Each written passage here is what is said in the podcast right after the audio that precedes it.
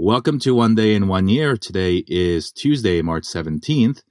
And as you may have heard from the episode that aired prior to this, um, yes, we did take a little bit of a break.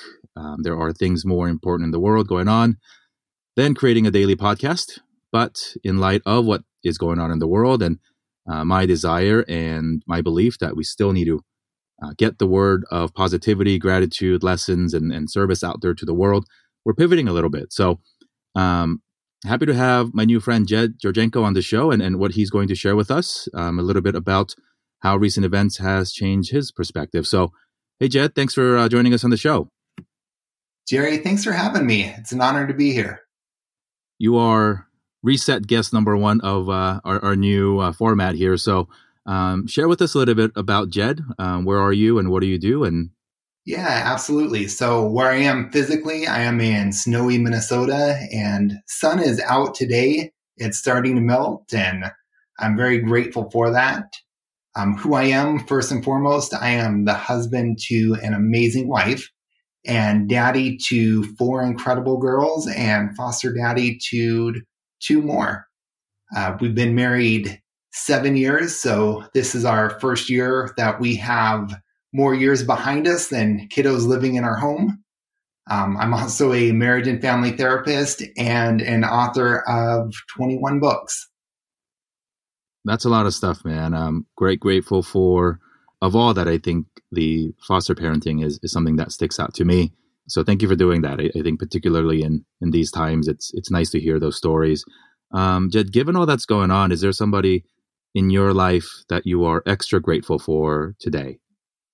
Yeah, absolutely. So, with everything that's going on in the world, and of course, um, just with my background as a marriage and family therapist and somebody who is passionate about relationships, this all just reminds me how much Jenny and our family means to me, means to us. And they've always been important, but all of a sudden there's just that extra layer of wow, you know, these truly are the most important things in my life. This is what really, really matters. And all of that stuff that I sometimes think is important and hold on to so tightly and worry about and stress about, all of a sudden, for me, this is a wake up call that that isn't necessarily as big of a deal as I sometimes make it up to be. Um, bottom line is, it really is all about family. And um, that's what's absolutely my number one priority. I think you bring up an excellent point, Jed. I think um, many many schools are closed. Um, hopefully, the rest are following suit very soon, and it's created this unexpected opportunity for all of us to spend 24 hours a day at home with all of our family. Um, I get it. There are some parents of teenagers and even teenagers in themselves who are probably a little bit more frustrated. But I think in the world that we were getting accustomed to and, and started justifying a lot of these things, we didn't make enough time for family. What is a lesson that you've learned recently or have relearned? Jerry, one thing that I'm really working to put into practice is this power of habits. And it's something that I'm just tapping into when it comes to relationships. So when I started writing six years ago, I knew I wanted to write a book, knew I had a message that I wanted to share with the world, kept starting to write, would get stuck and would stop. And then I heard this phrase that really changed my life. Simple phrase. Somebody said, writers write.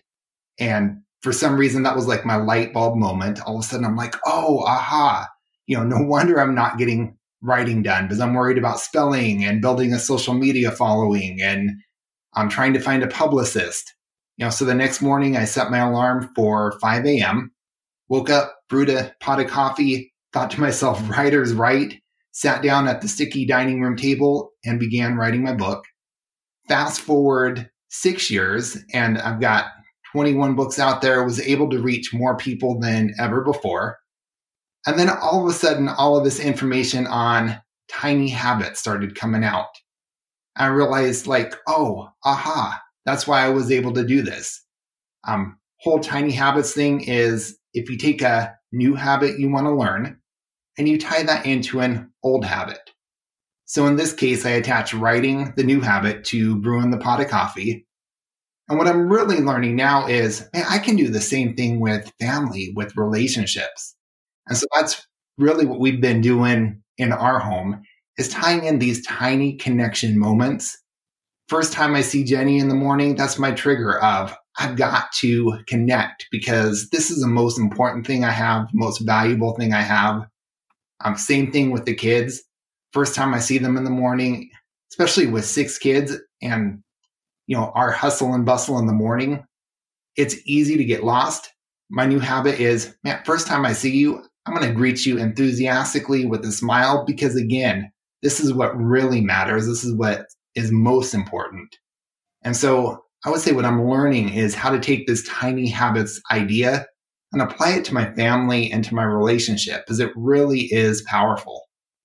That is awesome. And I still don't know how uh, you and Jenny manage six kids. So um, all, all the rest and energy that you can, um, that that's really, truly meaningful and, and, and precious. Other than coming on a podcast to share all this positivity and perspective, Jed, how are you in your own way helping your community and the world get through these challenging times? Yeah, so first and foremost, we are diving headfirst into this social isolation. You know, with eight of us at home, it could be it could be easy to spread out and go into the community, but we're really working to flatten the curve to do our part to do that and then also find simple ways to do outreach in the in the midst of that. So today, one of our kiddos' assignments was to make a card for a local nursing home. So all mm. of our kids did that. They did that yesterday, and we're starting to compile those because, again, with the nursing homes and the social isolation, it can be tough. It can be even tougher because you don't have those same friends and family and energetic connections. And so our girls are making these beautiful cards. And then our three year old's doing her very best messy card, putting thought in there nonetheless. And so we're really trying to do community outreach in small ways, um, in addition just to doing our part to stop the spread of everything that's going on. Thank you for doing that. And I think whoever received those cards eventually will be really delighted to see what your kids have done for them. Let's talk about you again. Um, you mentioned you're an author, you do a bit of counseling. Where can people find you to learn more about Jed, uh, to learn more about your books, and how they can connect with you? Yeah, so the best way to connect with me is on my website. So www.coffeeshopconversations.com. And I've got some free giveaways. I've got links to all of my books, um, some blog posts, and all sorts of fun stuff. So I'd love it if you'd go check it out. That's coffeeshopconversations.com.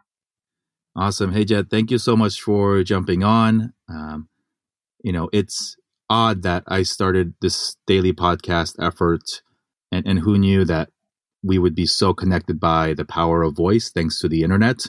Um, so if you are hearing the sounds of our voices, Jed and I met 30 minutes ago. We live thousands of miles apart, um, but we are connected by the human spirit to do whatever we can, however we can, to um, help us get through this together. So if you're out there and, and, you're going through some tough times, we're we're with you. Um, every one of us.